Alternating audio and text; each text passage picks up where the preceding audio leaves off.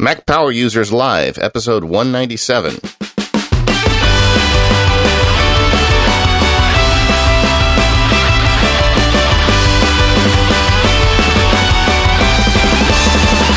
Hey everybody, it's David Sparks along with my pal Katie Floyd. Hey Katie, how you doing? Hey David. I'm great. I never quite uh, get used to actually hearing the intro music. I forgot to push the button.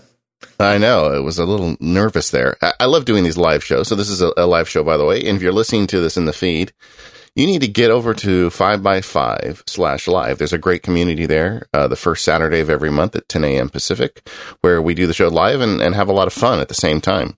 Uh, and the really great thing about these live shows is it gives us a chance to catch up with some of the feedback and talk about things that normally wouldn't fit into the normal show format. Uh, but before we get started, we've got a couple announcements. Yeah. Did you know that episode 200 is just three shows away? It, I, I'm shocked, stunned. I can't believe we've made it. I, I can't believe we even made it past our first year. Yeah, but we need your help. I have the outline started, and at the big, at the top it just says a bunch of hippie nonsense. I, I don't really know. We're going to kind of do a introspective show, kind of looking back on what we've done and um, where we want to go with the show, and just kind of talk about some of our favorite moments. But we we need some user and listener feedback. So let us know things you'd like to us to include in that show. Yeah, and I think what we're looking for is maybe what are your questions for us? What question? What do you want us to talk about in that show? Um, what do you want to know? What deep dark secrets of David's do you want us to try to flesh out in this episode? And, and what are some of your favorite Mac Power user moments? Um, you know, is he really a coffee drinker? Is all you know, this, the tea stuff just made up? The sad thing is, after 200 shows, which is roughly 300 hours of um, of audio, I don't think I have many secrets left from our audience. I don't think so either. Did I tell you about the time I played my first gig as a saxophonist and I had my fly down for the first like 20 minutes? Yeah, David, I've been meaning to tell you, by the way, since we're on episode 197, this sounds like it. No, I'm just kidding. Yeah. but I mean, you know, that's it. I mean, it doesn't get much worse than that. But either way, let, let us know. We're going to make that a great show and we're looking forward to it. And um, another uh, little public service announcement. We really like the audio comments coming in for these live shows. Please keep them down to about two minutes though, because it's hard to edit them and we want to make the show move fast. So uh, we do love the audio comments. I think it really makes the show better and I love hearing from the listeners. Keep them short. So, as we did uh, with last episode, um, we're kind of starting this first episode with one of these mini workflows. And I yeah. really like this opportunity that we we get to hear from so many of our listeners and friends.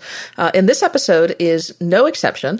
Um, we have a longtime friend of the show, uh, Darren Bos, is here with us. Uh, welcome. Thanks, you guys. It's awesome to be here.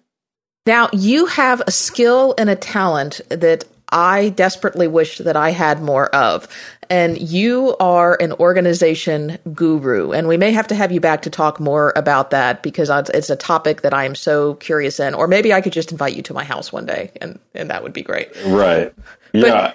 I, tell us a little bit about who you are and what you do. So I'm Darren Bos. I'm a professional organizer and an Apple tutor. Uh, I deal with both physical and digital clutter. And I have my own company, uh, Bos Organization, Bos with one S. And uh, we're just a little bit north of uh, David in, uh, in Los Angeles. Yeah, in fact, Darren and I have hung out a few, well, actually once, but we'll have to do it again sometime. Yeah, I got my visa and I got down to Orange County. and I drank tea, right? I didn't drink coffee. I think day. you did drink tea, yeah. Yeah. yeah we shared See? shared some Katie. breakfast items.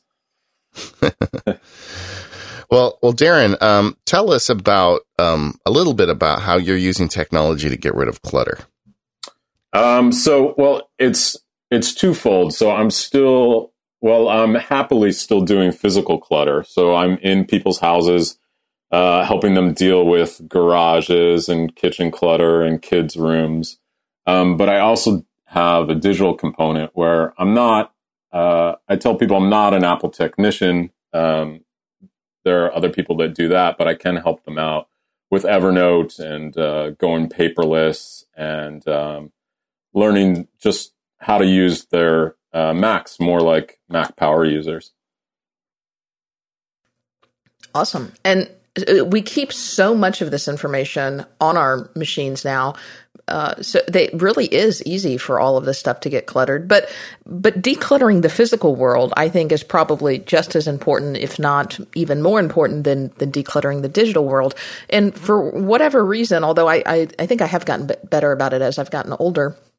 I have always been a neat freak when it comes to keeping my virtual world on my Mac clean and, and tidy, right. but not quite so much when it comes to things in the physical world. Yeah. Do, do you find that people are either one way or another, or they're just they're just a, a hot mess all over the place? well, um, I think we're all a little bit of a hot mess, uh, at least in some area. I know I am. I I I find it personally. I find it easier uh, to go a little bit nuts on the digital, just because it's um, it's not in front of you in the same way. Um, but um, but yeah, I've found clients that uh, definitely have both um, issues with both, and I think like um, we have these great tools uh, in our Apple products, but uh, a lot of times we're only using like a quarter of them. Um, I know the Mac Power users is using a greater percentage of that, but um, but it it's very satisfying to reveal things to people who um, only have a small sense of what what's possible. I was just at the National Association of Professional Organizers conference, and um, uh, MPU friend Brooks Duncan was giving a presentation, and he showed um, he showed just a quick screenshot of how Hazel worked, and uh, literally uh, an entire conference room of organizers gasped in delight uh, with that hazel like, with that hazel demonstration. That's like the perfect audience for that. Yeah, yeah, they yeah. loved it. I bet that's a fun crowd. I bet that'd be a great conference to go to. Yeah, Brooks did a great job, and it's very. Um, there was a digital element element for every uh, session. So every session there was at least somebody speaking on some sort of uh, digital uh, component. So it's a big it's a big thing in our industry. Yeah. And, and Darren, one of the reasons we want to have you on is you have figured out a way to mix the digital nerdiness with the you know, the willingness to try and get rid of stuff in your life. And when you told me about that Craigslist text expander snippet, for instance, I thought we got to have this guy on the show. So tell us a little bit about that. Yeah. yeah. Well, let's let's just back up to set set this up. Is you know we were we were talking about getting rid of some of this this physical clutter, and and so uh, the the whole premise of this is how can I use this technology, this digital stuff, to get rid of this physical stuff that I've that I've got in my life? How can I bridge that gap? Right. So I I have a blog post that uh, details my Craigslist text expander, and in the first half of it, I just uh, caution everyone like that. I for my clients, I tell them the same thing that when you're getting away with clutter, like I strongly recommend um, if you're going to use uh, any kind of te- technological help, uh, Google your nearest uh, Goodwill or a charity like that, because I think donations are still champ. It will uh, get the things out of there faster so that you can get closer to your goal. And uh, if you work with me, I take it away uh, myself as part of my services. But um, if you do go to Craigslist, uh, just make sure it's worth your time because, uh, again, we're talking about time is so valuable. Um, and garage sales and everything can sound romantic to some, but it really uh, it can be a waste of a weekend. So when you do go to Craigslist, if you have something that's going to sell for usually my benchmark is at least fifty dollars. Yours might be more, uh, probably not less. Um, and I did it enough that uh, I created a Craigslist snippet that enters some things into your Craigslist listing automatically that I think uh, will reduce like the flaky responses that you sometimes get on Craigslist and just make it uh, easier. Yeah, I, I, just never get over how people uh, on Craigslist they call you and they say, "Okay, I have it. It works. I'll sell it to you for hundred dollars." And they say, "Yes, hundred dollars." And then I say, "Okay, hundred dollars. I will not negotiate with you when you arrive at wherever we are arriving." It's it's a hundred dollars, right? Yeah, that's right. Then they show up and they say, you know, I only have eighty. Is that okay? Every time. yeah, and and often it it can be a question of whether they show up or not. Um, but at least this snippet will help you. Since I've used it, I've had really good results because it it just has a couple of of staple things in that ask for people to leave a phone number, which helps a lot, and asks. Uh, and sort of cautions scammers not to even respond. So you shouldn't get too many international requests to, you know, send a money order or something. Yeah, I'm I, at that. W- Go ahead, Katie. Yeah, I try not to sell a lot of stuff on on Craigslist just because I, you know, I don't like the idea of someone. Really, don't like the idea of somebody coming to my house. The only time I really ever do that is when I'm moving and leaving, and you know, this isn't going to be my house anymore. But you know, then you got to go somewhere and meet somebody, and yeah, right. like David says, you always have the problem if they don't have the eighty bucks. But you know, I also don't like the thing of you know people start texting me, and I usually I usually just say phone calls only, no text, or. Right um, and I'll usually give them my Google Voice number for something like that. Yeah, I think I think that's a great idea. There's also uh, uh, that app called Burner that you can, if you really don't want uh, a number, that gives you a temporary number. Oh, yeah, that's smart. That. That's smart. I have to be honest, I, I almost don't use it anymore. I've got to the point where I'll sell it on a service like Gazelle, or I will um, just go to Goodwill. They're, my kids are at that weird phase where they've gone from being kids to young adults.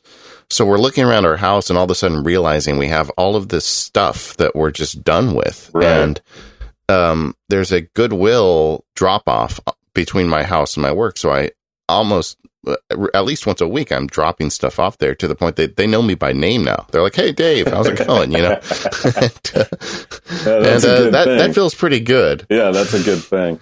Yeah, it's uh again, I think I think if you're doing like a clean sweep like that, if you really want to see some results, um, then donation is the best way to go. And I think I think something like Gazelle is really good. Like um, I've I've gone on eBay recently, and I still find again it's a matter of time, and I find like the time and the effort it takes to they've streamlined their listing and everything, but the time and effort it takes to um, ship and all that other nonsense is is usually not a, not enough. I do have um, a couple of alternative ideas to Craigslist. Um, one is a new iPhone app called uh, uh, Rumgr. I think it has a funky new internet spelling, which is R U M G R. Um, and I think that's active in Las Vegas, LA, and Orange County, David. And um, and then uh, my f- internet friend Rick Stars over at uh, App Instructor uh, told me about a thing called Facebook Trading Posts, which I guess is a national thing. He was in Alabama. He just moved to Minneapolis, but he said the Alabama one is huge. Um, there's like 40,000 people on it. And the idea behind the two of those is that there's some accountability, right, Katie? Like that you're signing in as yourself, and it's not right. as anonymous as Craigslist. Um, so those might be worth checking out. And then the last one is um, Stephen Frank, who's I think pretty well known in the Mac community, uh, has a thing called the Internet Garage Sale, um, and that's been going on for a long time, I think since 2009, maybe a little bit earlier. And that's sort of like a very small, um, exclusive uh, eBay alternative. And I I haven't gone there. I don't go there a lot, but when I do, there's usually uh, some interesting um, old Macs being sold. Um, it's very technology uh, forward because it's a lot of people from the Mac community, but that's worth checking out as well. Yeah, and Keegan in the chat room is saying uh, sell on Amazon. Um, you know, Amazon. So a lot of people have yeah. said that. In fact, yeah, I think maybe the advantage on Amazon when I've used it in the past is that it can sit there for a while. Like if you're not in any kind of rush. But again, if you're trying for my for my goals with trying to declutter my clients, um, like I don't want a couple uh, I don't want like a stack of DVDs sitting around waiting for uh, somebody to request, you know, your VHS copy of Beauty and the Beast. But uh, for some items, I think it, it is a good solution. Yeah. Well, see what you know, I was saying while you were when you got disconnected. I was saying that in my house, my in fact, I told you this when we met. My wife is she loves to keep stuff, and I just can't stand it. So right. whenever whenever she says, "Okay, let's get rid of that," it is immediate. I mean, I, I get that thing into the trunk before the sentence is finished, and I get to Goodwill, and I, you know, I ha- I can't keep it around. I don't I don't want anybody to change their mind. right. That's perfect. Yeah. Right. I yeah, I feel the same way when the clients give me the go ahead. One of the things I love they do on those organization shows, this really isn't that tech related, but I think it's a great idea is just to take everything out of the room and, you know, like they put it on blankets or whatever. And, and then you see the room empty. Exactly. And it's so refreshing. It's a lot easier to, yeah, it's exactly. Yeah, exactly. And, and it has like a, a tech, um, counterpart too. Like if you're clean, when you refresh your MacBook, which you did recently, right, Katie? Yes, I did. Yeah. Yeah. So it's a similar thing. You pull everything out of the garage and then you can start to categorize stuff. Here's all the lawn equipment. Here's all the sports stuff. Here's all the kids stuff. And then, you know, selectively start to put it back in. Because both on computers and garage, like that blank space, it just looks so gorgeous at the beginning. And then you can selectively decide what you want. Cool. Well, Darren, um, I want you to leave us with with two things. Number one, um, obviously, tell people where they can find you. But s- secondly, give us maybe your your one favorite tip that we didn't talk about today for uh, getting keeping or the clutter at bay.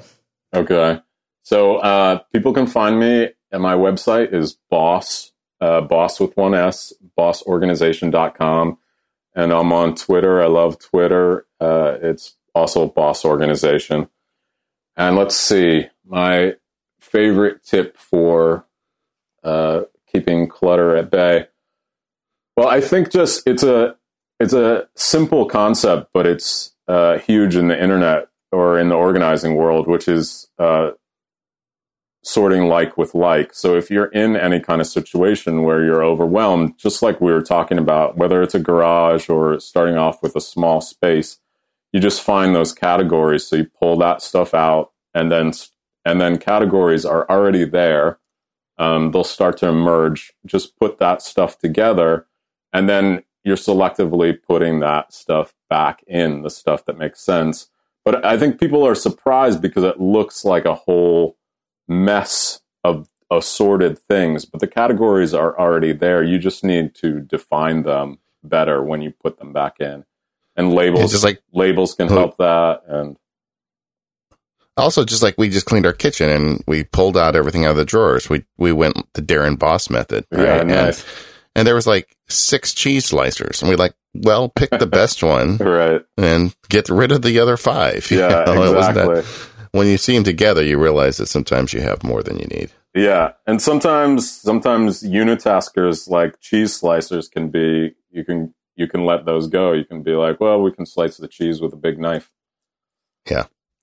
Now you're talking crazy. I've gone too far. well, Darren, thanks so much for for joining us. Thank I, you guys. Uh, it was a real honor and a pleasure to be on here. It's one of my yeah. favorite podcasts. Well, thank you. We will have links in the show notes to everything that you've talked about, um, as well as, as links to your sites and, and where people can find you on, on Twitter. So uh, hopefully they can check out uh, how to get Boss organized. All right, so uh, let's let's move on a little bit and let's talk about organizing some of the space on your hard drive.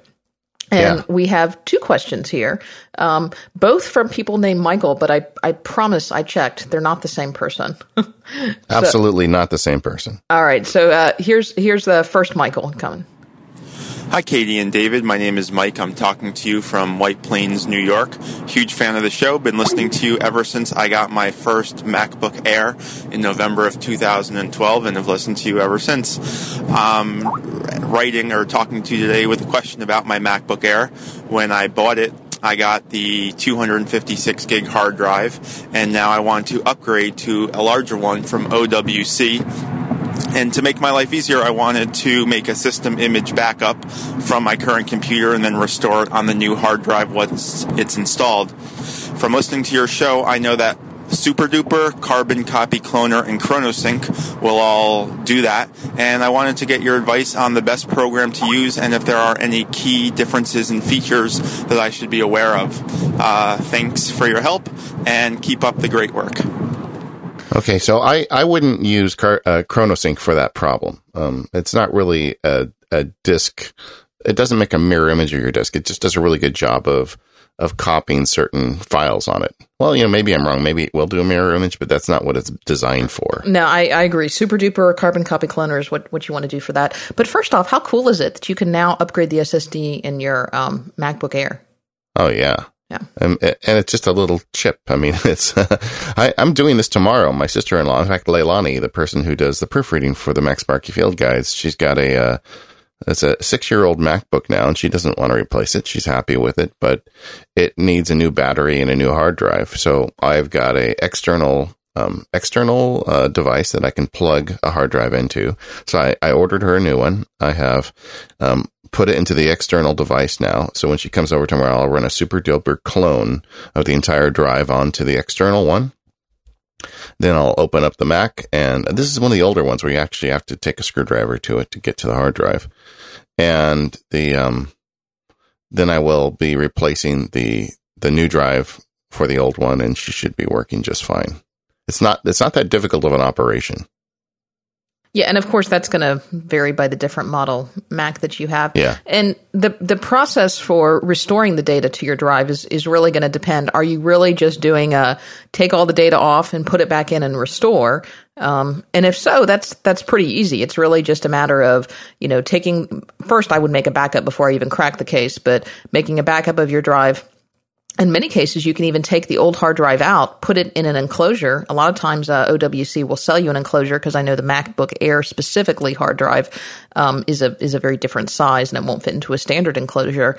Um, and and that can be your new backup drive, and you can use that for something else. And then you just um, start back up the Mac. Uh, you know, usually you would reboot it from the recovery partition or you would download an operating system, um, you know, using internet recovery and then either use migration assistant or just straight clone your data back on. Yeah. So, uh, and I think uh, Super Duper or Carbon Copy Cloner are both absolutely fine for that problem. Yeah.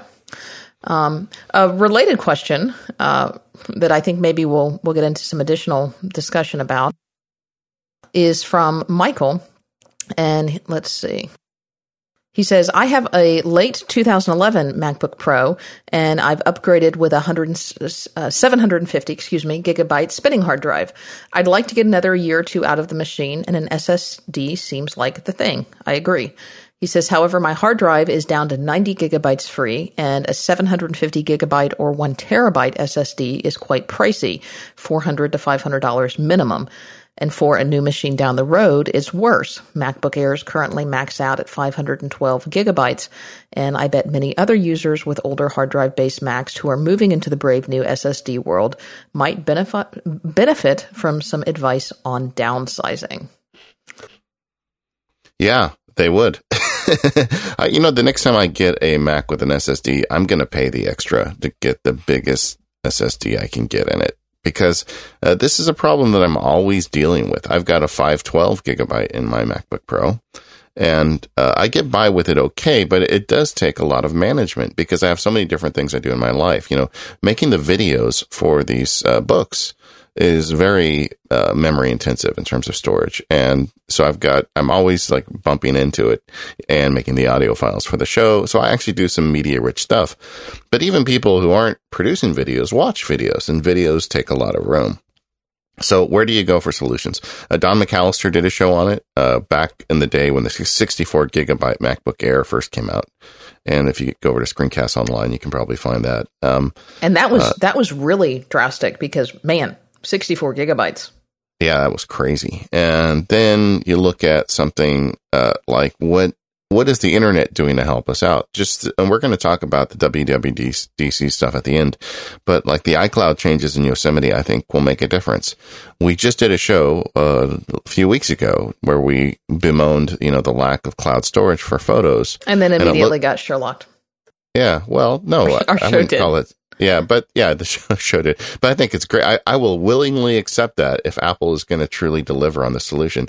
I mean, the big question is, will they deliver? They say they're going to do it, but is it going to be fast and reliable and give us, you know, the kind of uh, comfort we need if we're going to turn over all our pictures to it. But that that's a big problem for a lot of people is their picture library is going to fill up their drive. And with the video, it's kind of the same thing. So with video, I've kind of reverted to just buying video from Apple.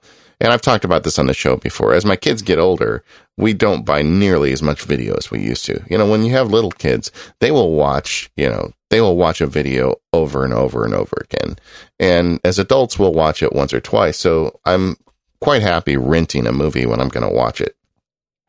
But some things came out, like I bought, Katie will be proud of me, Star Trek Into Darkness. Good. Yeah. Because, you know, my daughter has a thing for Benedict Cumberbatch. I'm pretty sure that's why she wanted it. But uh, so we have we have a copy of that movie now, and it I just bought it in iTunes, and now it's always available on my devices, and I don't have to keep it on my devices. And I understand that it's DRM'd, and something could happen in the future where I lose access to it, and there's all sorts of issues with it. But you know, for my life, this is just fine. And I probably bought like two or three, you know, movies last year. Um, but if you have more movies, you can rip them uh, and we've talked, we've done shows in the past about how to do that. And my, my advice would be keep those movies on external storage. Like in our house, we have one of the directories in our Drobos called media. And in that directory is one called movies. And all the movies that we've ripped over the years that we thought worthy of keeping are in there. And whenever I want to see one on my Mac or my kids want to see it, they just pull it off the Drobo and put it on their local Mac long enough to watch it. And they, um, and then they delete them. Oh, you want a, a cool story, Katie? Uh, my youngest daughter, uh, and I, I was working on her computer. She's on a MacBook Air now. And I saw that she had the original trilogy, you know, episodes four, five, and six of, of, Star Wars on there. I'm sorry. Are there other episodes that I should be aware of? No, there are not. No, okay. there are. And and she and I said, Sarah, I said, are you going to be watching these soon? Because you know the fact that she wants to watch them always makes me happy. And she's like, Dad, I just keep these on my my Mac all the time. Oh, so that at any moment you can yes. pull them up. I just, you know, I just, no, I'm, I, am i am doing it right. That's all I can say. But so anyway, so you put the movies offsite. So if you get rid of the movies and you get rid of the pictures, then you look at whatever other your big media files are. Um, sometimes like people, if they have a business where they do a lot of writing, maybe they've got a lot of uh, files, but generally those don't take up as much space. But if you can hit those big bucket items like video and pictures, you probably can get away with a standard SSD storage for the rest of your stuff. And that's how I solved the problem. Well, I've got a 256 on my current MacBook Air, and it's been enough for me. It's starting to get a little tight. Um, you know, when I start getting lower than, you know, maybe 60 gigs free, I, I, start to get a little nervous.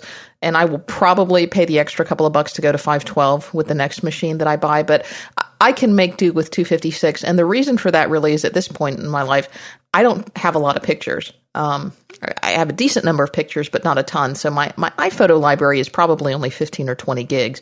And I don't keep any movies in my iTunes library.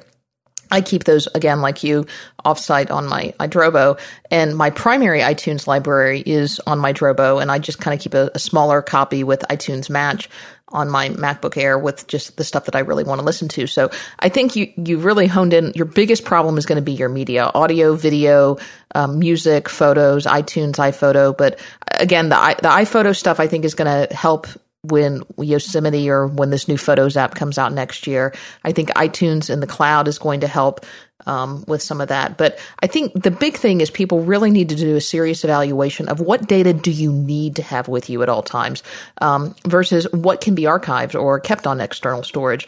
Uh, and be aware that if you keep data in multiple places, like if you keep data on that external hard drive, um, then you also may be creating a backup problem for yourself and that that's your primary copy of data and oh yeah you you have to back that up as well absolutely in fact that leads to another question we've got later uh, and we can talk about that in just a minute so, but there are definitely ways to handle it. There are definitely ways to to get by on smaller storage spaces.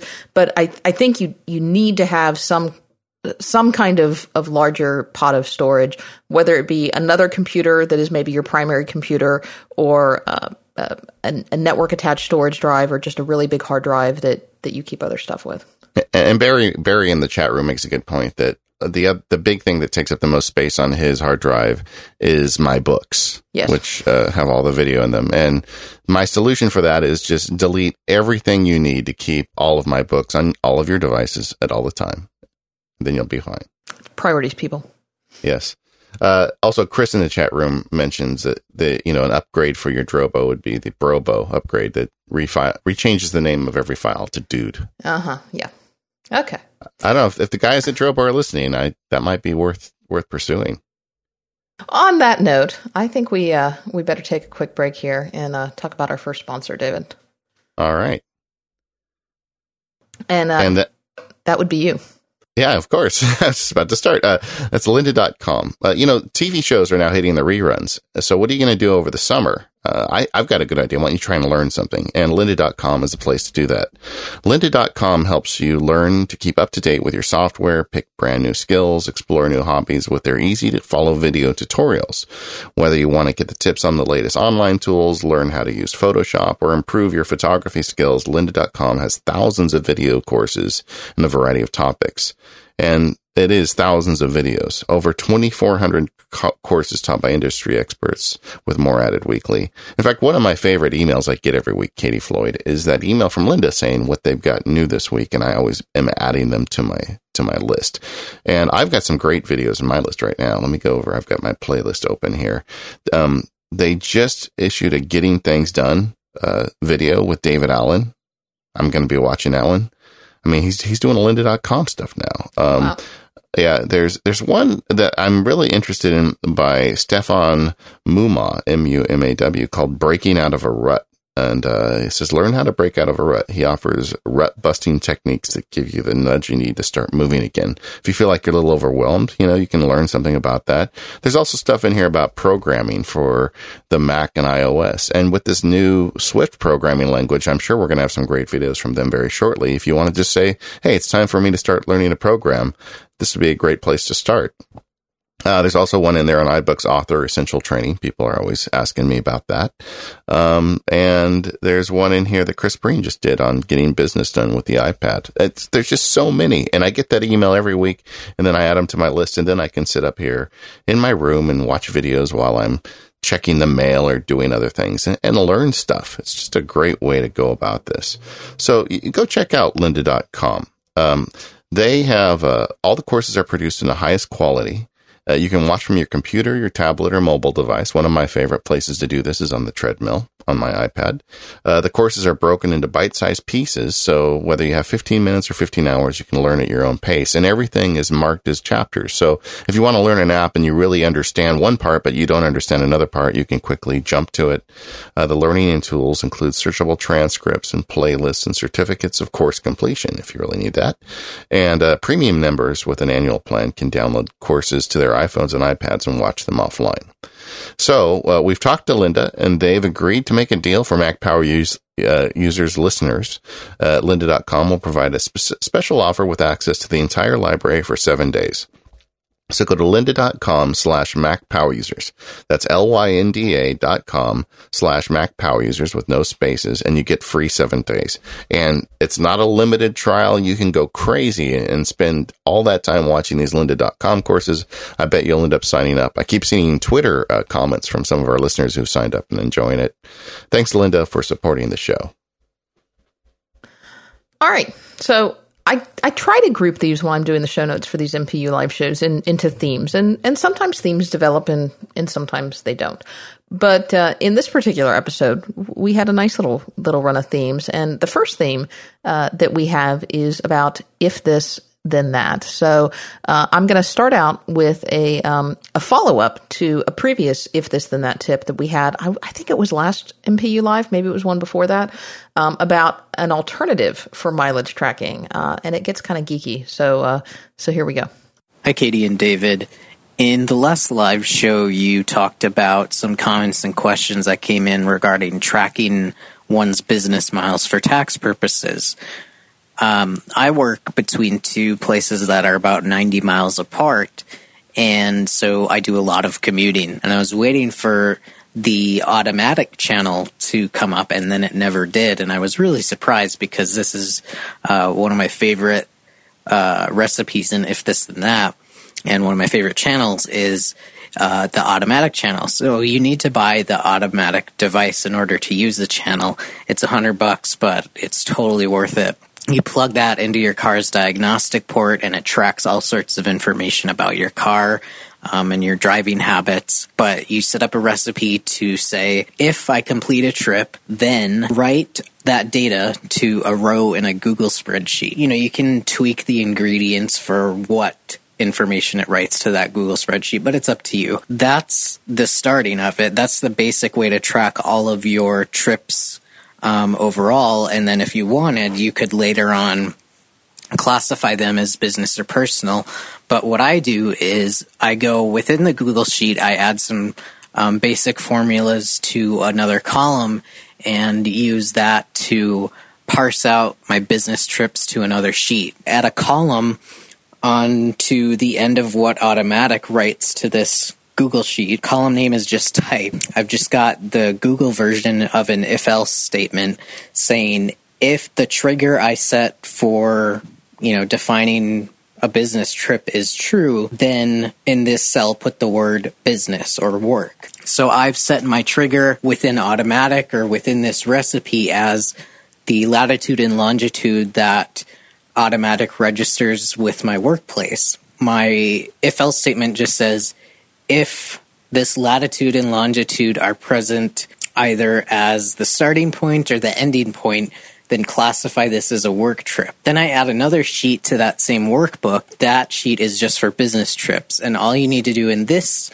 sheet is you put the same columns with the same information. In this business trip sheet, you just write a bunch of if else statements that say, if in this row on the all trips sheet, this trip in this row is registered as a work or business trip, then copy the information from that row over to this sheet. Um, I'm working on scripting it to try and get some more automation in there because I'm, as if I'm not lazy enough, to uh, get it to automatically pull out the rows that end up not being work trips and sort of concatenating them so uh, you can calculate various statistics or maybe export it to an Excel file. But that's how I've done uh, my business mile tracking. And even if you don't want to do all the extra stuff in Google Sheets, you can still use the the automatic channel to track all of your trips, and um, that takes you a long way on its own. So uh, hopefully this was helpful, and thanks for all you do on the show. Wow, wow that that's impressive. Now, um, there's also a Keegan in the chat room right now. I suspect it may be the same person saying that uh, Dash Lab also is in if this then that. So that's another option. I, you know, when I saw that automatic device, because I'm always watching the if this then that new channels, and and I have to admit I have bought some things just because they showed up in if this then that. I was very tempted, and now this is even more tempting. You know, just to put add that level of geekery to my to my commuting? I don't know that I want to know. Yeah. well, it's in the, in his case, he needs to because he's got this right. long commute and he wants to track this information and he doesn't want to waste his time dealing with it. No, so that's that's very like, true, and it, and it solves a problem, and and it's really one of those things that once you set it up the first time. Uh, and by the way, we should mention that the Keegan wrote all of this out and, and gives you some of the formulas. So we'll have a link to the blog post that he put up um, if if you didn't catch all that, and if you were writing feverishly, or if you were in the car trying to figure it all out, we'll have a, a link to that blog post in the show notes, so you can you can try to replicate his his steps and his Google spreadsheet information.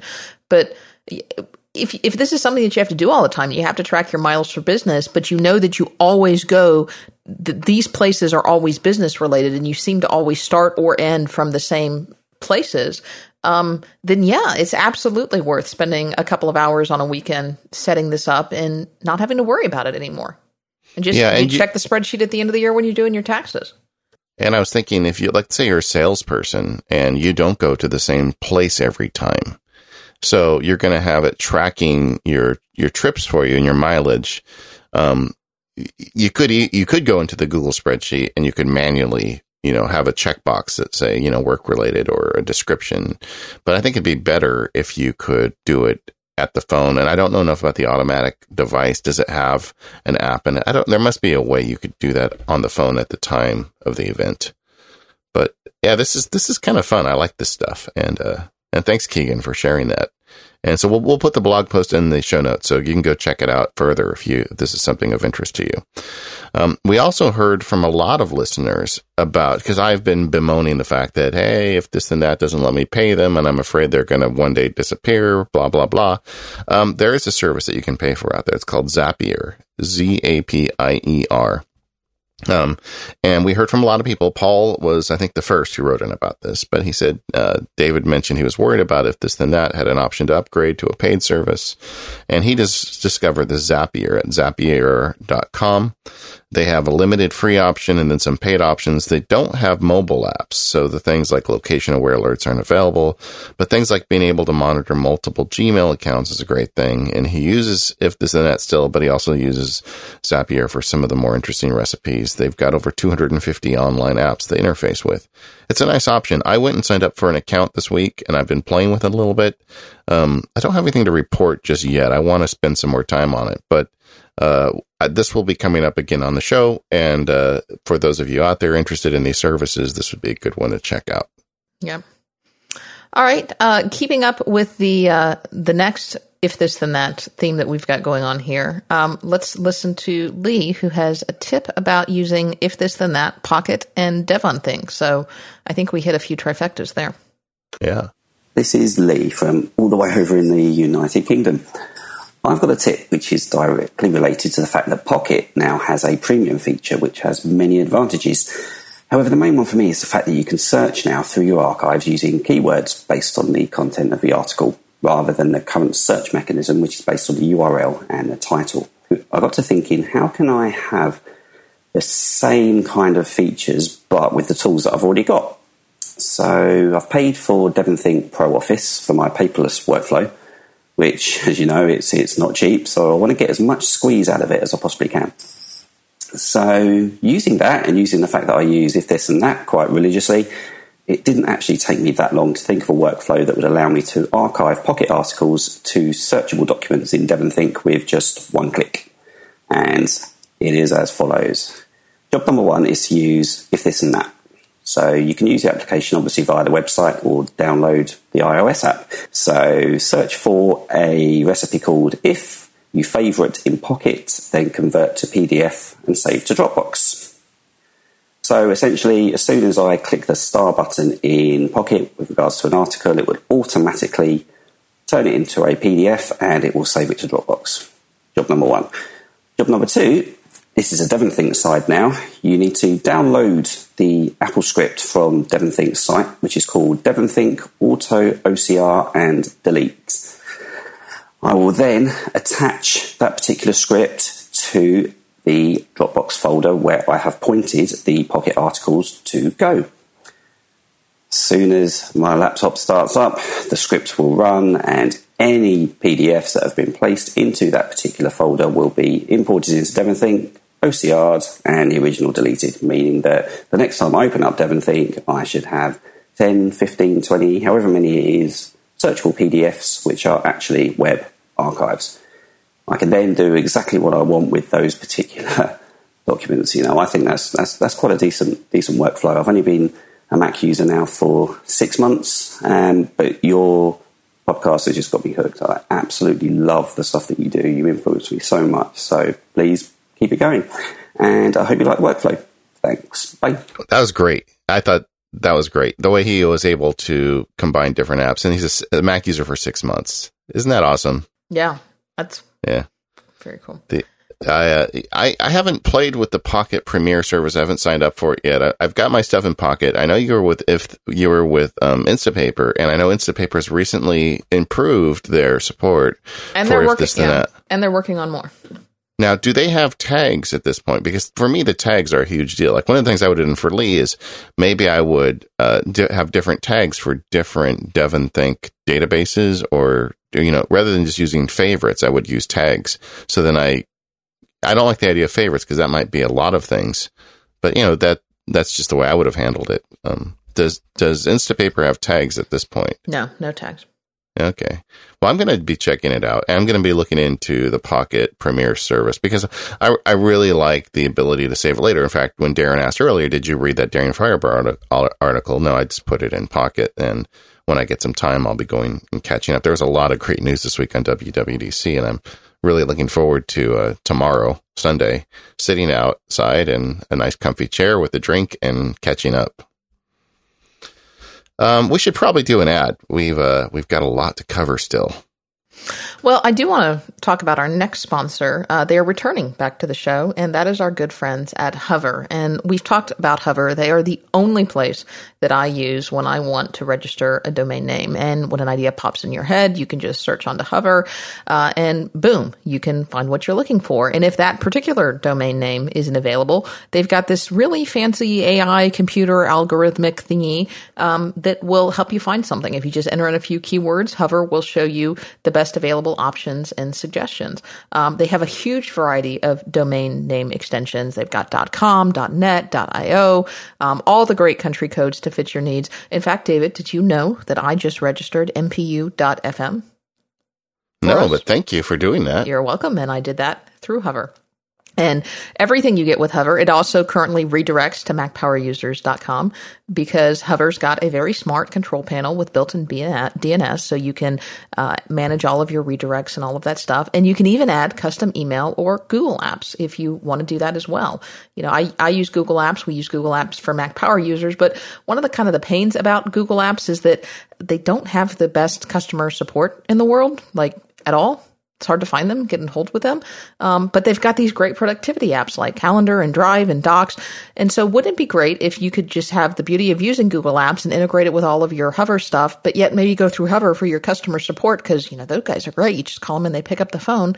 Well, you can. Um, you can add Google Docs directly to all of your services that you purchase through Hover, and you can buy it through Hover. You can even try it for free for 30 days uh, on your Hover domain if you want to see what it's like to do.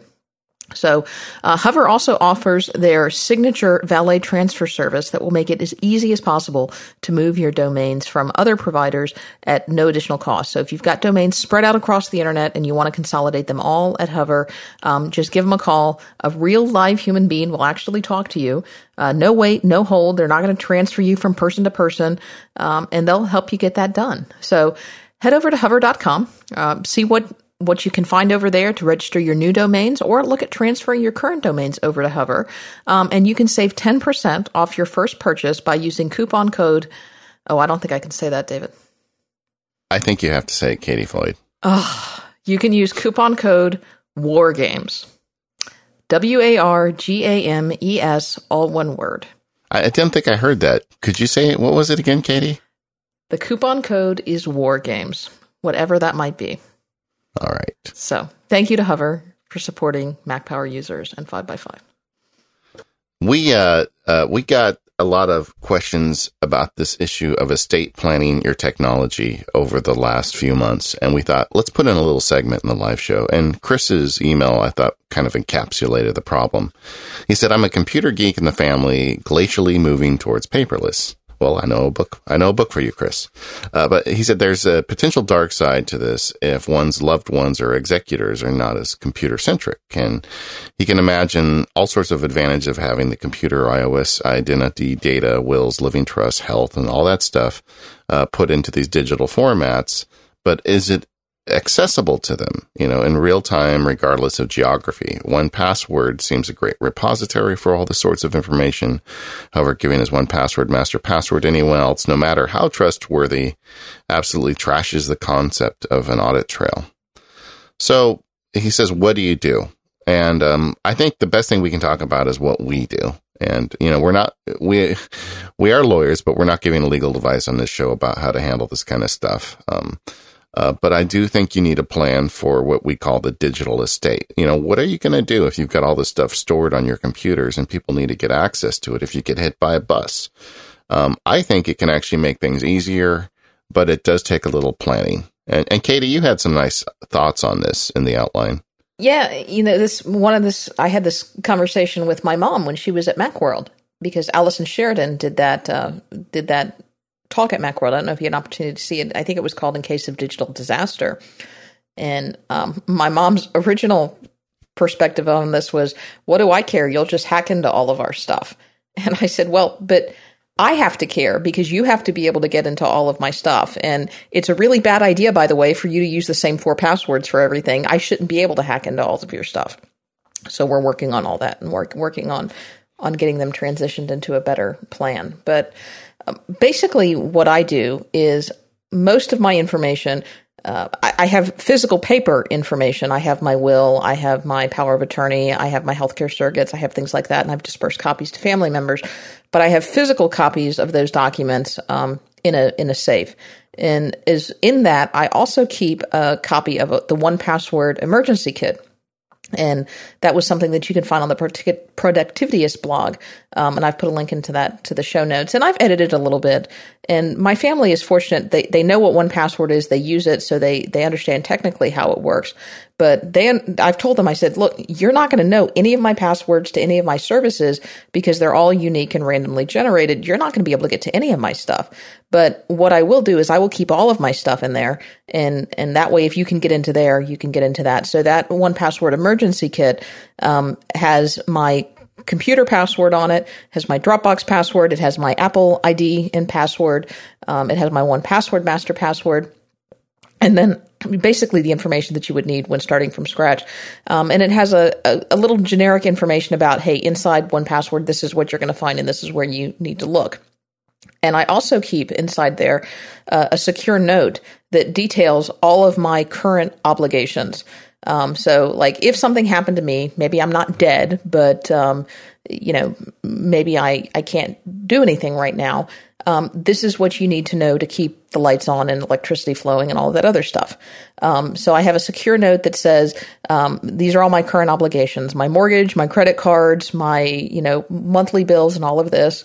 And and these are all of my assets. This is my life insurance. This is where I bank. This is where my retirement is kept. And these are the contact people for those. Um, and by the way, you can find hard copies of all of these documents inside Evernote. And um, and that's you know that's kind of it. And um, I just direct them to this is what you need to know. Here's where the stuff is. Good luck. Yeah, and, and Chris's last question was, you know, giving my 1Password to anyone else, no matter how trustworthy, you know, hurts the whole process. And in my case, I've just decided I'm going to do it anyway. Um, I did a very similar process that Katie did. I have created an, a secure note in my wife's 1Password database and, and she knows it's there and I've shown it to her that's got kind of an explanation of everything. And also I've got some local nerd friends, you know, people who totally understand this stuff that she could contact who these people at this point are her friends too, if she really needed help getting into the stuff, if I, you know, had an untimely, you know, but the, uh, as I was preparing for the show, I realized there's a hole in my system. If Daisy and I both get hit by a bus at the same time, uh, there's really nothing to do, and it would be very difficult to get a lot of the information they needed. So I'm going to be updating this and getting my sisters involved in some way. Uh, I haven't decided exactly how I'm going to do it yet, but this is a problem. I don't think there's really an easy solution for it. Well, I, I think maybe fixing that hole in your system, and I'm going to have to think about about mine as well. But putting enough information um, on that piece of paper, and you don't want to be overly complicated, but putting enough information on that piece of paper that says, listen, this is where I keep all of my, this is the one place where I keep all of my data that you can go find. Um, this is how you get into it. And these are the preliminary passwords that you're going to need to at least get access to this information. Uh, and here are the names of a couple people who can help. Um, you know, grab my computer, grab my iPhone, grab my iPad, and and you'll because you, all those things sync up and you'll find copies of the information there. I mean, if you can at least leave that much information along with the physical copies of of your important documents, whoever is left behind to to deal with it, whether it be your sister, your kids, or or whoever, they'll at least have a starting point, and maybe they can grab the help of a friend and say, okay, well. I don't know what this is, but I know that I have to look for this 1Password thing and that this is the password to it and this is the password to get into the computer. So oh, and this is someone who can help me figure out where these things are. Yeah, exactly. And and frankly, as I think about it, my kid, my oldest daughter, certainly is old enough to be, you know, managing this if I do it in a secure way. Uh, Barry in the chat room says that there's no problem. We just have to call the NSA and ask for their copies. And then we'll be all set. now, th- uh, this is an issue. I'm very curious to hear what the listeners think about this and how they've solved these problems because I don't think there's a, a simple solution. Uh, 1Password definitely for me is is a big piece of this this problem in uh, in terms of allowing me to keep it secure, but also giving them one place to go and have all the information.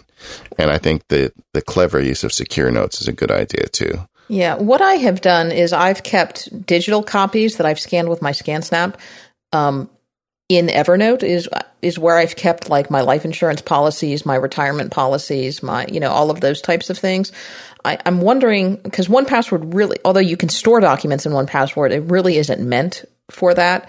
But I'm wondering if maybe I should put a few of those mission critical documents in 1Password as well. I don't know. That's not a bad idea, but I mean, if they understand enough that I don't know. Do you have these things in Dropbox or Evernote, or Evernote? are they yeah. just yeah. yeah. So once they got into Evernote, well, I guess it, it depends on the technical complexity of your survivors too. But I guess you would have to assume they have zero. Yeah. Well, that's the idea of here's some trusted tech tech related friends. Yeah. Um, that you can call on who can at least help you navigate this. But I think the idea of, of even going paperless helps with this too because I know when um, my grandfather passed this this past year, he did a really good job of of organizing all of his stuff. But but we were digging through file cabinets, you know, physical file cabinets, um, you know, spending hours. Everything we needed was there, but it was hours of of digging through things. And yeah, I and, and yeah, that's, I would, a, that's a lot of work. I would hope that digitizing this stuff and, and having it easily organizable and findable would would limit some of that. Uh, Mockdoc in the chat room thought, you know, why not give a copy of your 1Password, uh, you know, instructions and password to your attorney and say, you know, if something happens to me, give this to my family. That's not a bad idea. Yeah, I mean, um, obviously, with any estate plan, and everybody really should have an estate plan. That everybody should have a, a, will and and and those types of documents, healthcare surrogate power of attorney, and you know what you need may vary by your location. I know we've got international listeners, and, and I don't know what those implications are. The um the 1Password information or, or the the tech information, whatever that is, needs to be preferably one piece of paper if you can, but needs to be something that is regularly updated. Um, and so I would put a, an OmniFocus task or some kind of task in, in my task management system that that every so often I'm going to update that information. That's why I personally choose to keep it locally. Some people choose to put it in a safety deposit box. But, you know, if your attorney stores that kind of information from you, I, I know some attorneys do. Eh, they may not may not be that big of a deal to drop by their office once every three months and say, "Hey, can you can you drop this in my file and swap it out for the other one?" You know, maybe put it on a fancy colored piece of paper or something, so they just pull the old one out and put the new one in. I don't know. Yeah. Well, that's a start. At least we discussed it. Um, another topic of feedback we had was OmniFocus tips. And we've talked about that a little bit lately in the show. And there were a couple that I thought were pretty useful. Uh, Dave wrote in and he has, uh, a, a, task where he sends Microsoft Outlook tasks to OmniFocus, which I thought was kind of cool. He said, I had a mini epiphany on the porch this morning. Uh, he's been using OmniFocus's ability to harvest reminders from the reminders on the iPhone for a long time. Um, uh, you know, he likes to be able to talk the to-dos into his OmniFocus task list through Siri, and so do I. I do that all the time. Have you got to using that uh, practice yet, Katie? All the time. Yeah.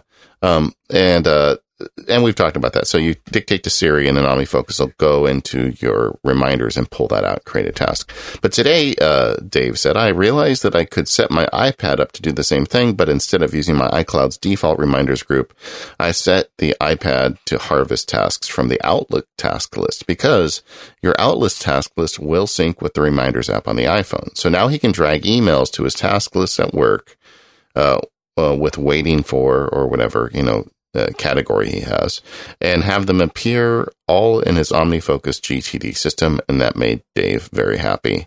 Uh, as another side, he also realized that someone could set up this dual harvest on a single iPad uh, using OmniFocus for iPad and the OmniFocus iPhone app on the same device, which I thought was kind of clever. I haven't tried it, but I, I can't see why that wouldn't work. All right. Uh, so, so, let me back up. and make sure that none of that got lost. So we know that you can set up OmniFocus to uh, harvest from your reminders list. And that's pretty easy. You do that in the preferences. You've even got a screencast on it.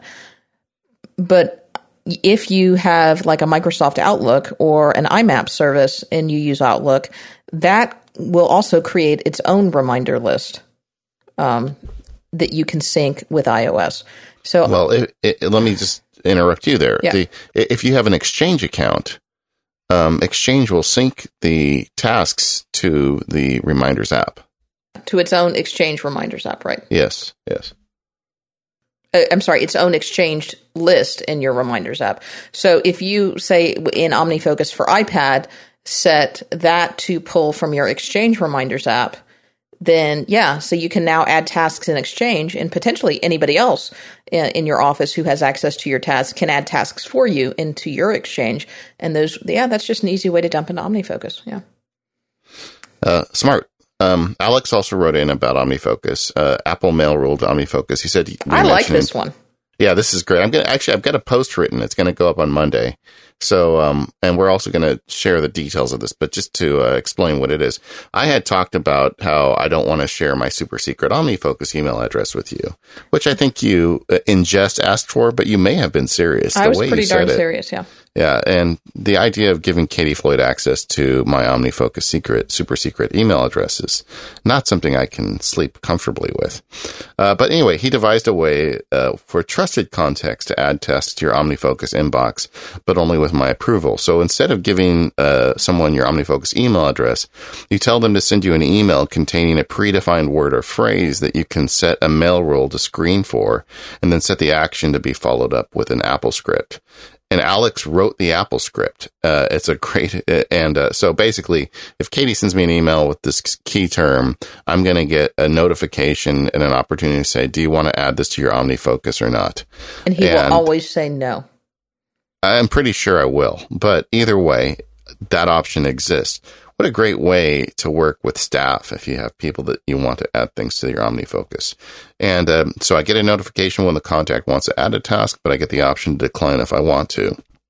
And if I want to be especially careful, I can tell my mail rule only to apply this rule to predefined contacts. So only certain people that uh, have can get through the gate to do this anyway, I, I, thought it was really smart, and uh, I'm going to put a post up. We've got a uh, Apple script and a shared public Evernote library, so uh, we'll put a link up for that as well in the show notes, and go check that out. Yeah, and um, just by the way, David, Omni made this a little bit easier because now you can set up multiple email addresses through their OmniSync service. Yeah, and so you can have your super secret message ID, and then you can set me up with an email address. And if you think that I'm abusing that privilege, you can be like, kill Katie Floyd's email address. Yeah, I just don't like the idea of anybody but me putting things in my beloved OmniFocus task list. Um, hey, speaking of which, can can I turn this a little bit into an ad spot?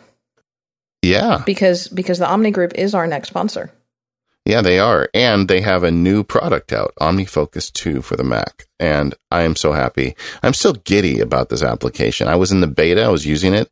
I still smile a little bit every time I open it on my Mac. They really did a great job of advancing an already great product. So OmniFocus 2 is easier to use than ever. I mean, of course it is. That's what their big focus was. They've always known they had a powerful application, but they wanted to make it more accessible to people. They didn't want you to have to watch, you know, David's three hour video in order to make it work.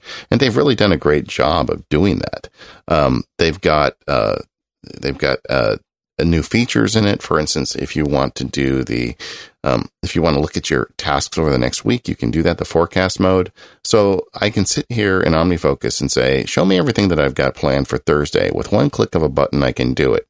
They've got an ability to see all your perspectives down the left side of the screen, and they've got really nice little alarms or buttons along the side of it that allow you to see if there's something pending. For instance, if my review tab I've got outstanding projects for review.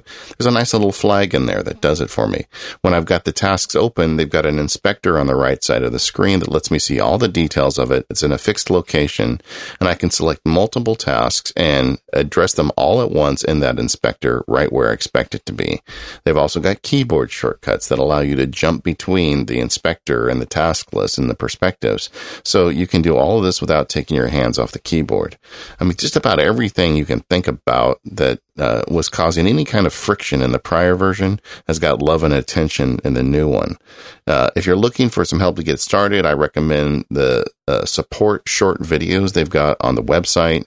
Um, you can go through and get a really great overview of how it works.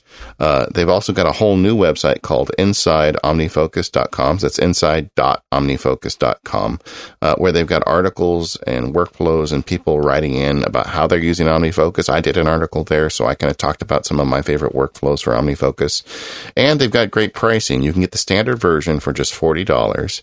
You can upgrade to Pro for another $40. Uh, they do have upgrade pricing available. So since I bought it originally from the um, OmniFocus uh, website or the Omni Group website. I was able to get the upgrade price when I went and bought mine. Um, they've uh, the iPad uh, version is no longer offered for sale because version two is coming, but the even the old one looks great, and the iPhone version is twenty dollars. Um, they have trial and refund periods on both the Mac and the iOS devices boy, I'll just tell you, I am such a huge fan of this upgraded version. I'm going to be posting more on this at MacSparky. I'm going to put some of my perspectives up and how I'm using it.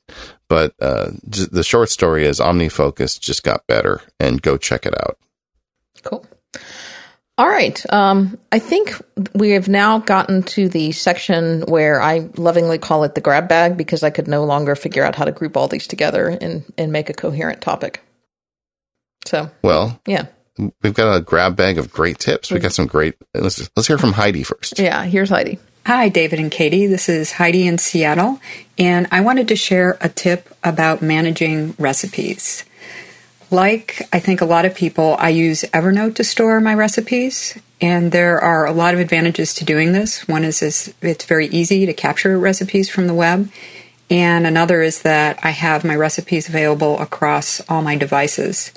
However, a major downside is that the text isn't structured in any way to allow you to do things like generate a shopping list. Now, there is an app for the iPhone called Grocery Trip, which is designed to work with Evernote, uh, recipes that you have in Evernote.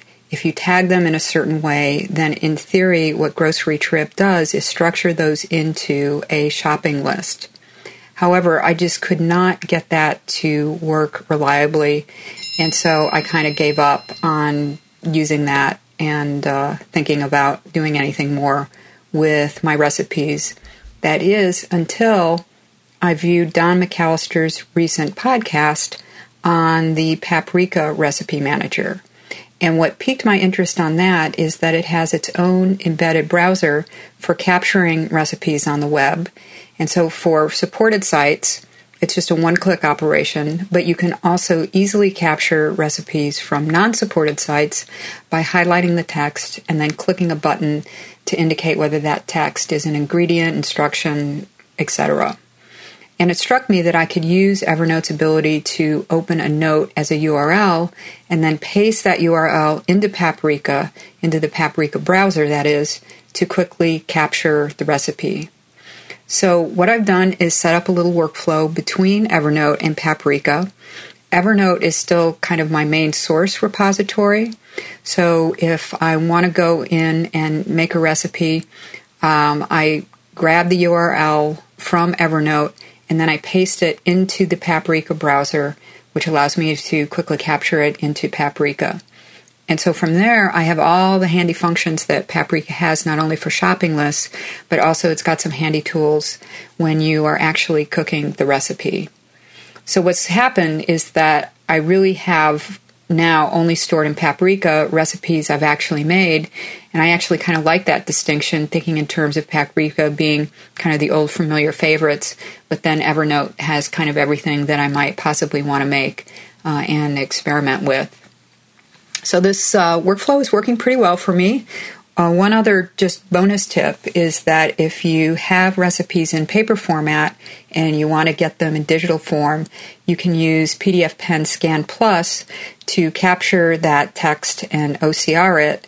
Then you can copy and paste that text into Evernote. And then, of course, from there you can use the Evernote URL to get the recipe into Paprika. Uh, Paprika, by the way, is available for a variety of devices. So, you know, the desire I had to have my recipes across devices uh, is working really well with Paprika. So I hope this is uh, helpful, and uh, thanks again for all that you do. You know, you know, when I hear listeners that figure out how to connect dots like this, it just warms the cockles of my heart. The cockles. and I'm going to check this out because I use Evernote for recipes, but I'm just using it like a slob, you know, with text recipes that I type in myself. Jeez. Yeah. You got to get on this, Katie Floyd. I don't know what my problem is. Yeah. The, um, no, I thought that was great. And I'm going to be checking out Paprika as well. And Hannah wrote in, um, I'm sorry, Chris wrote in about backing up uh, NAS with Backblaze. And uh, he said, I'm considering a Drobo 5N or some other NAS device to serve wait, as a backup. Did you just say NAS? NAS. Who says I'm that? sorry. I just said it. To serve as a like backup Sword? solution. What? Yes, it's just like Sword. okay.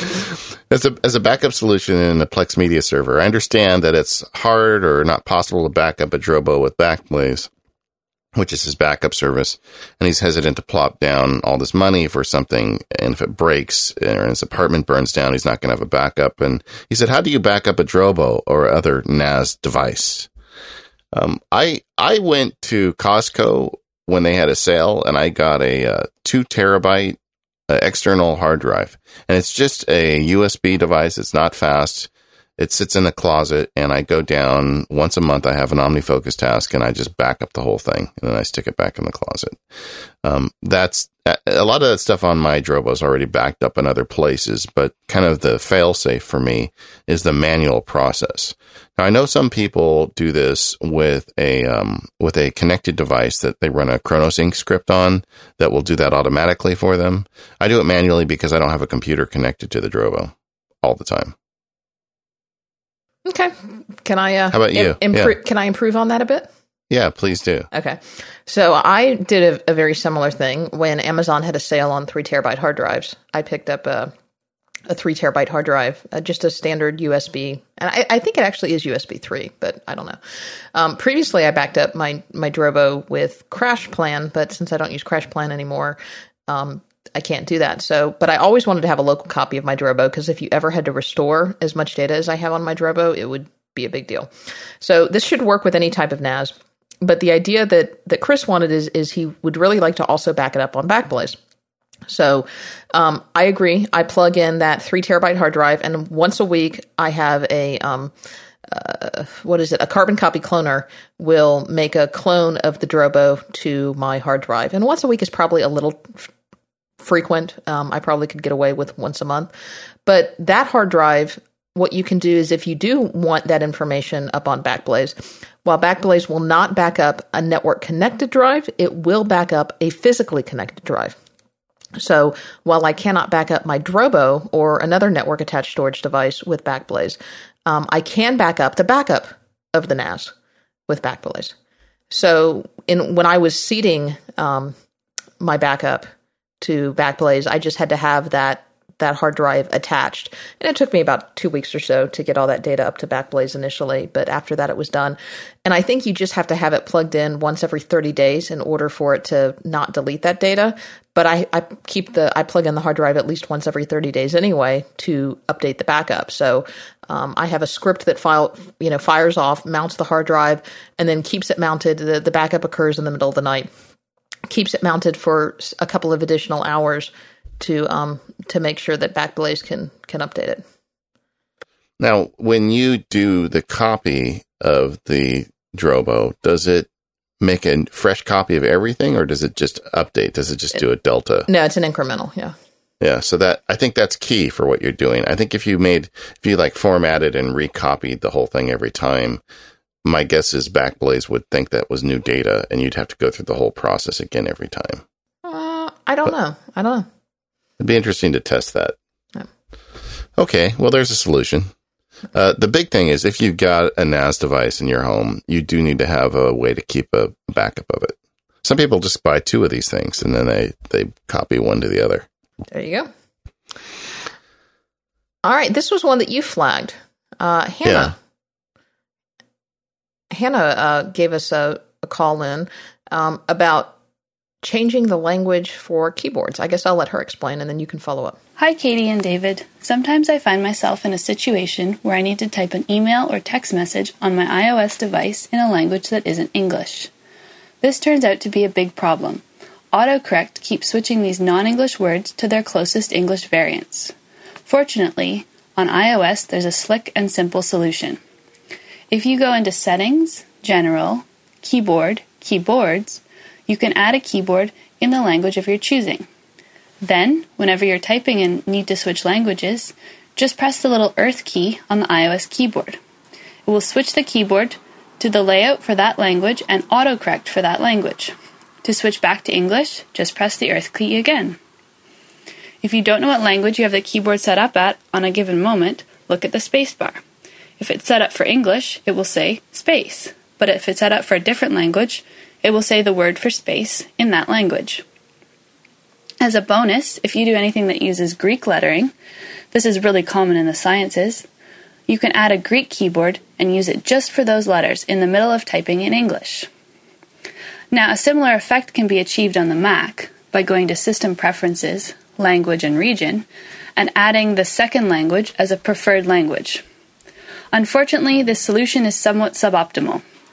The computer doesn't always know what language you're typing in, so suggested spellings will encompass both English and this other language. And unlike the system wide keyboard in iOS, the second language isn't always recognized in non Apple programs. I'm looking at you, Microsoft Word. And sadly, the three finger tap to look up a word doesn't seem to return any results for non English words. Hope this might be helpful to someone, and maybe someone has a better solution for the Mac. Thanks, Katie and David. See this this doesn't work for me. Why? There's not a Klingon keyboard. Yeah. Well, maybe that'll be iOS 8 or 9. Well, I think with iOS 8 someone could create a Klingon keyboard. Yeah. Would you just write everything in Klingon if you could? Only to certain people. Yeah. It'd be like my markdown. You just write everything in Klingon and you push a button and it would convert it to English. Yeah, someone could write an app for that. Yeah. All right. Somebody probably already has. No, but that's a, I think that's a great tip. Doesn't uh, Microsoft have a, a, Klingon translator? I think they do. I don't know. Yeah. Um, yeah. Thanks, Hannah. Um, uh, we've had a lot of questions about iPhone video stuff, and some of this has been hopefully uh, going to get solved by the iCloud uh, solutions talked about at WWDC. But it is an interesting problem, is you've got all these video clips on your phones, and a lot of people don't do a good job of getting those off of their phones. And if they've got something on there they really want, it may get lost the next time their phone gets lost or destroyed or memory wiped or some other problem. Uh, Frank wrote in with that question, and, and Josh answered it. Uh, uh, getting I video- love it when this happens. Yeah, exactly. Uh, uh, Josh uh, talked about getting video off the iOS device is generally a pain, and here's a workflow that he put together uh, to get photos and video off the iOS, as well as handling media from multiple users into one Mac. So what he did, of course, it involves Dropbox. Um, he has uh, Dropbox with camera uploads turned on. So that's the first step. You know, Dropbox has the ability to pull your your pictures and put them up to Dropbox. And with that, you can choose to automatically upload photos and video in the background. So from there, his wife shares her camera uploads folder with him, and he ensures that her camera uploads folder and his camera uploads folder are both available on his Mac. And all this allows him to do is, is collect all the media into the main Mac uh, without any effort. And then from there, you know what we're going to talk about, right? Hazel. So he uses Hazel to watch the folder. And when it sees files in either of the two uploads folders, he then puts them into a Dropbox album and helps keep track of them. Once the files are in iPhoto, Hazel moves them to the trash where Hazel will eventually delete them. Then this frees up the space on the Dropbox for more incoming media. It's a very clever workflow which I hope will not be necessary in a few months. Um, uh, I understand that Apple is going to be uh, having the system that captures your, your photos and your video and manages them from you know their side, which would I think be ideal. And you know, I think we should probably talk a little bit about what's going to happen with Apple in the next couple of months. You know, yeah. We've been going long enough. Um, yeah. Before we do, before we get and talk about WWDC, um, let's talk about our last sponsor for this episode, and that is our good friends over at 1Password. Uh, 1Password's been sponsoring Mac Power users for a long time, and it's really the app that I think keeps on giving because um, 1Password allows you to create strong, unique, secure passwords to use across all of your sites. And is it really not a week that goes by that we don't find yet another site has been compromised? And we just saw recently with Apple, and there were particularly some um, I uh, I find my iPhone users that were finding themselves being locked out of their accounts and, and a- actually getting ransom notes to say, hey, w- would you like us to unlock your iPhone for you? Please send, I, I don't know how much money it is, to this PayPal account and everybody was so concerned did did did find my iphone get hacked? Did apple get hacked? And you know no when the dust settled it turned out that this was really a problem with password reuse as it is in so many times. When when one site gets compromised and your password ends up getting out there from a compromise on one site what are people going to do? But they're going to start using that combination of email and passwords on other sites. And using a tool like 1Password is going to help you create those unique passwords. And there's really no excuse. You've got to use strong, unique passwords across all of your website. Uh, 1Password makes it easy to do this because they have both Dropbox and iCloud sync, so you can pick which one is right for you to sync all of this information across all of your devices everywhere you need it your Mac, your iPad, your iPhone, your Windows machine. And I just saw that they are continuing to work on their Android. Uh, so that they will have a fully fledged Android app rather than just a reader. Um, and you can also store other stuff in 1Password, like we were talking about earlier in the show. You can put secure notes. Um, you can put all of your uh, registration information for all of your applications, and you can also attach documents to these notes. So that's how David and I were talking about that. Using 1Password is really a key part for our digital estate planning. So you can find more information over at onepassword.com. Uh, if you aren't already, you may want to throw their blog in your RSS feed because um, I really enjoyed hearing their perspectives on WWDC, and I know that a lot of our developer friends are very excited about some of the new announcements coming out of WWDC and seeing what they can do uh, with extensions and with inter-app communication to make their apps work better. And 1Password had some preliminary thoughts on that. So uh, go check it out. You can find 1Password um, at onepassword.com. It's also available in the Mac App Store. You can pick it up for forty nine ninety nine. You can also buy it from their website. If you uh, run a Mac at home and a PC at the office, you can pack up a Mac and PC switchers or a Mac and Windows switchers bundle uh, for sixty nine ninety nine. They've also got family licenses, iOS licenses, anything that you want. They've got it over there. And thanks to 1Password for continuing to support the show. Could you think? Uh, you see, at WWDC they announced that Touch ID is now something accessible by app developers. Yes, please. And yeah. So if you've got a banking app, you can have it check your thumbprint before you get into the banking app. And I haven't seen the details on this yet. I would imagine you could do it either just as a single security device or it could be multiple where you have to put a code and your thumb. I don't know. But uh, just the idea of 1Password accessible by Touch ID to me just sounds brilliant. And I have no inside information. I haven't talked to anybody there. I don't know if they're planning it or not, but um, they did blog that they're thinking about it. And I would, I would love to see that. Uh, let's talk about WWDC this year. Uh, there's, there's just like this general sense of giddiness in the air about the whole thing. Yeah. Um, uh, and, we, had, we put this at the end of the show because we know by the time the show comes out in podcast form, it's you know now ten days late, and people may or may not care. They may be over WWDC, but I yeah I'm interested to know what you think about it. Well, I I did a post on it at MacSparky with just a couple quick thoughts, but I do think that they really exceeded my expectations in terms of kind of the wish list. One of the big things eh, that I, you know, one of the things I do at MacSpark is I do these things called home screen posts where I have people post a picture of their home screen, talk about their favorite apps. And at the end, quite often I'll say, what's the one thing you would change if you were in charge at Apple? And I have all sorts of people from all walks of life do these posts some of which are app developers. And every time, without fail, when I have an app developer do one of these posts, what they would change is they'd make it more easy for apps to talk to each other and share data. I mean, the fact that you have a photo app and then you have and you want to apply a special effect from another app. You have to make a copy of that picture. Now you have two copies of it on your iphone and you're not sure which one is which and then you take it to another app and you get a third copy. That's just crazy and they fix that. So now you've got the ability on the iphone and ipad to share stuff across multiple device, uh, multiple apps, and basically use an app as, in essence, a plugin. And the example they used is Waterlogue, which is a very popular um, uh, app that will take a photograph and give it a watercolor effect. But they opened it right in the Photos app on the iPhone, and they and it used the Waterlogue engine to change the image right in the iPhoto app. So start thinking about that.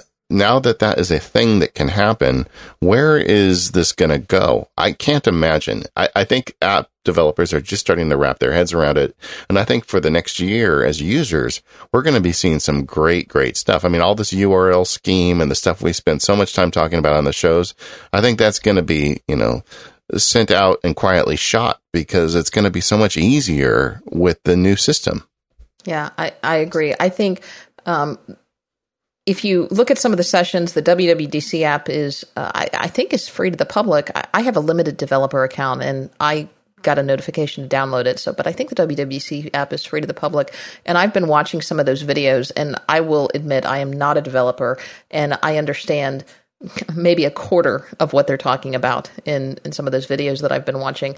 But it is really exciting and, and some of the big concept things that they're talking about, about the information that apps are going to be able to share. And it's going to be limited at first, the, the types of extensions that are going to be available. But Apple very clearly said that they are going to be expanding this. Um, and so that's that's exciting. I mean, to me, this is the biggest announcement about apps and the biggest announcement for developers since the introduction of the App Store. I really don't think that that's that's a surprise, and it's going to take time for this to come out. I don't think we can all. Uh, certainly, developers are going to hop on it, but I don't think that we can expect that.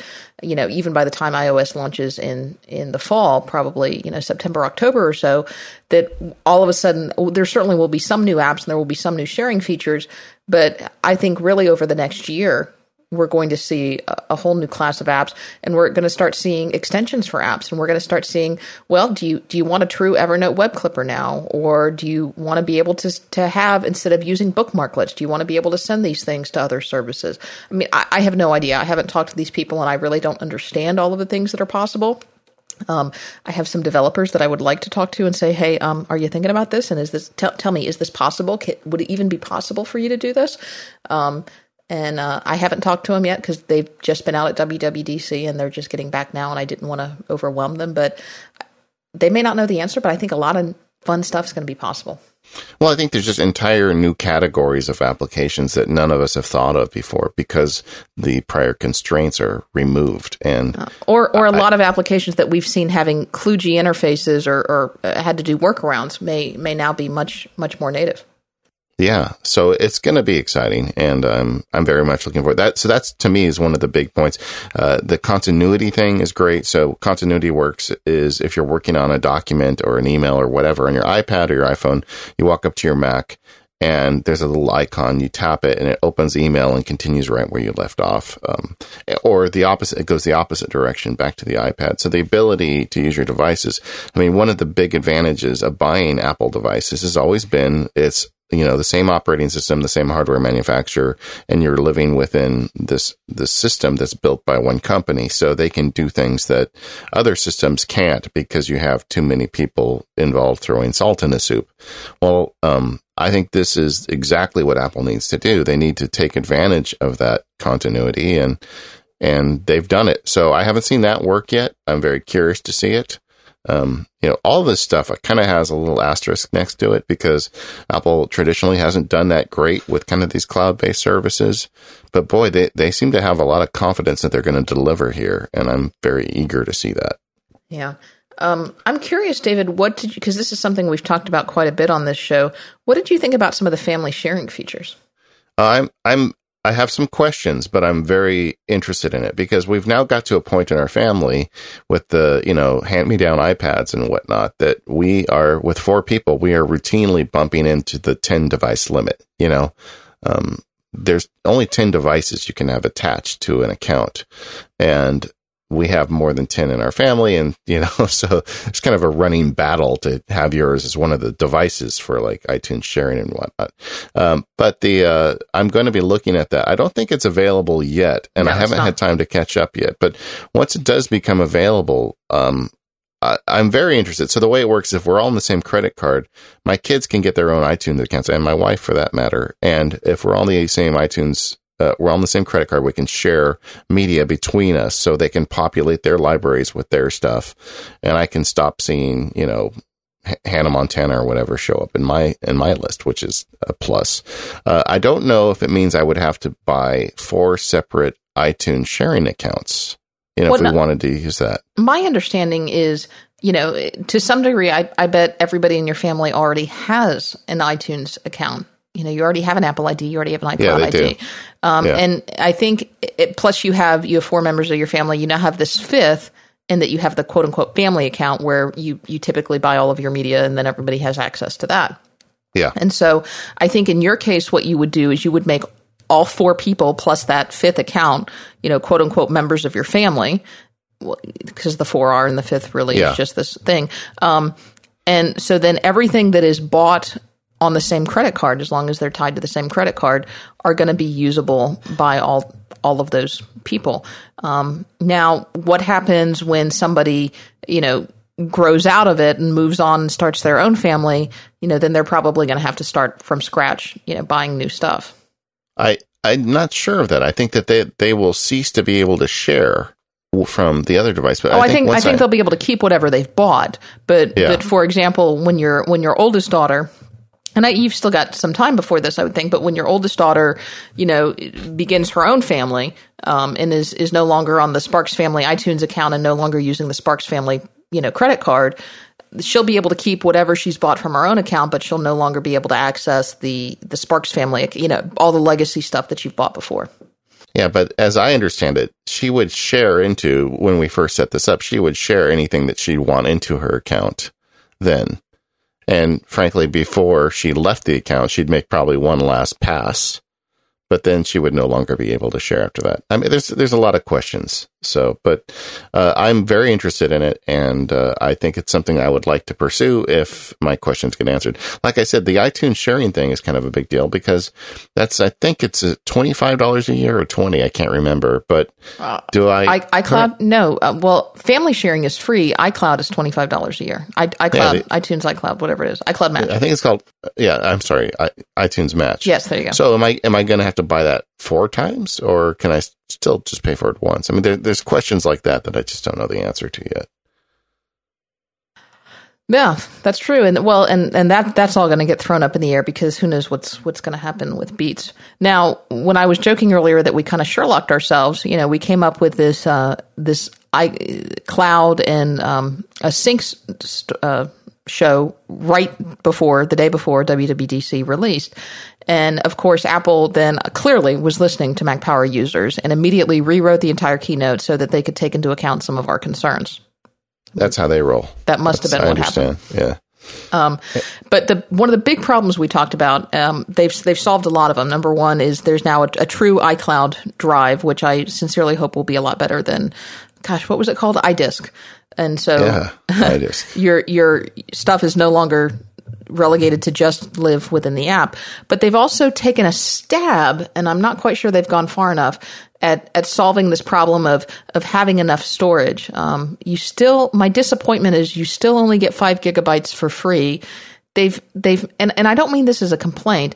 Don't get me wrong; it is dirt cheap, you know, to to buy additional storage. You basically get 20 gigabytes for 12 bucks a year, and and I will absolutely do that. And I I may even go with one of the larger plans. I guess my concern is just from a practical standpoint, no matter what the price is, no matter how inexpensive it is, how many people just due to lack of knowledge or lack of even knowing that it is available will will upgrade their iCloud storage? Yeah, I think it should have been the free tier should have been higher. Yeah. Um, because there's some people that won't pay it. I mean, if if you make it ten cents a gig, they won't pay it. They just won't pay any extra. So, and that, that reduces the functionality of the device. But you know what? I'm, I'm just so happy that they have a solution for pictures and they've got all this stuff. I'm okay with it, but five, I agree with you. Five is too low. I, am really curious, like I said earlier, though, to see how well all this works. I mean, the reason Dropbox is great is because it's one folder that you can put your stuff in, and that makes it really easy for almost anybody to use it. And it works really fast. If you put something up on your Dropbox and your Mac and then you push across the room, by the time you get to the other Mac, it's already there. Um, they really nailed that whole system down. Apple needs to deliver on that. They oh. need, you know, if we're going to do this Dropbox equivalent, it needs to be Dropbox style performance. And, you know, that remains to be seen. Oh, I think AirDrop could be huge in in this effect because how many times have you emailed yourself a photo or a screenshot because it was just it it was easier than waiting for it to sync up through through iCloud. Yeah, uh, boy, there's just so much from WWDC this year. Then that they created a whole new programming language. I'm wondering if Wait. that's going to be the great equalizer. Um, you know, creating this whole new programming language. I it has always been a great regret of mine, and I've I've told Jean that I'm going to have to come to App Camp from Girls so that those 12 year olds can teach me how to program. Because yeah. I would love to learn how to program, and I wonder if now Swift is in some ways like starting over, um, and and maybe now I can okay, well, this is where I start. Yeah, I think it, I, mean, I wasn't kidding in that Lynda spot. I think that you know, there's going to be some great material there to learn this stuff. And there's also going to be some great books and websites and everything else. And my guess is it's going to be within weeks that you're going to start seeing online resources show up well, to teach people how to do this. Yeah, they've already got the book in the uh, the iBook store. Yeah, Apple's got a book, but I mean that book is really for someone who already knows how to program. Um, I think if you really want kind of like if you're saying, "Hey, I'm new to this, but I want to give it a shot," there's going to be good resources for you too very shortly. Did we hit all the highlights? Um, uh, no, we didn't. Continuity so and Yosemite. We didn't even talk about the the look and design of Yosemite at all. And gosh, yeah, everything. I I, like, I am so excited. Now I have not signed up for any of the betas. I did sign up for the public beta, but I don't know that I'm going to download it. To to me, so much of what is valuable other than just it's cool, it's new, the look and the feel of of iOS 8 and Yosemite is the synergy of it both of both of those systems working together. So while yes, I could download the Yosemite beta and while I could play with it and put it on maybe my Mac Mini, although seeing as we use the Mac Mini to run this live show, that may not be the best idea in the world. Um, to me, what that would be cool, and having a new operating system would be cool. Having a new iOS 8 would be fun, but just the way that these two systems are going to work together uh, is is just really what knocks it out of the park for me. Yeah, I, so I've got a um my, my current iPad is an iPad Air, but I have my Mini, you know, last year's Mini still here. Uh, I installed iOS 8 on that, and I installed Yosemite on an 80 gigabyte partition of my MacBook Pro. Um, so I, I created a just a little partition and I installed it. And I, am not sure I can say a whole lot about it, but I just, the reason I did is I want to see how it all kind of comes together. But I will say Yosemite looks really nice on a Retina screen. I mean, I, I, haven't looked at it on a um, standard, you know, resolution screen, but boy, this looks like it was designed for for Retina. Yeah, and I hope that means we're getting Retina MacBook Airs soon because uh, later this year. Although I know the chips probably aren't going to be out until next year, but I, I am really, really wanting a an 11 inch MacBook Air, and I just can't justify buying one until it's a Retina screen. Yeah. Okay, well, we didn't really do a very good job of covering WWDC. There was so much, but if you go to the Apple site, I would recommend watching the keynote. It's a couple hours, and it's kind of fun. Apple seems like they're really kind of relaxed. They're kind of coming into their own. Um, uh, there's a lot of stuff in there that you're going to love. Like even just like the idea of you're sitting at your Mac and your phone rings and you can answer it from your Mac. What a great idea. I mean, why not? They own these platforms. They should make them talk to each other that easily. All right. Well, you can find uh, links to everything that we talked about in this episode at our website, macpowerusers.com, or at 5by5.tv slash MPU. Yeah, you can also contact us and by email, we're feedback at Mac Power Users. You can find us on Twitter at Mac Power Users. Katie's at Katie Floyd, and I'm at Mac Sparky. Thanks to our sponsors for this episode, uh, Lynda, Hover, 1Password, and the Omni Group. And thanks to everyone who contributed to this episode by um, sending in their audio comments. And we love it when you do that. So send us your questions, send us your comments. We love those audio comments in particular. Keep them to two minutes or less, please. Uh, and we'll try to include them on the next Mac Power Users Live, which I believe, double check my date, David, will be uh, July 5th. 4th yeah, of July weekend, holiday weekend. Wow. Well, that'll be fun. Yeah. And um, make if you have a chance, come by and join the chat room. It is actually quite a bit of fun. I really like these live shows, Katie. I can't help it. It's too much fun going on here. Um, we'll see you all next time. We've got some good shows planned, and uh, thanks for stopping by.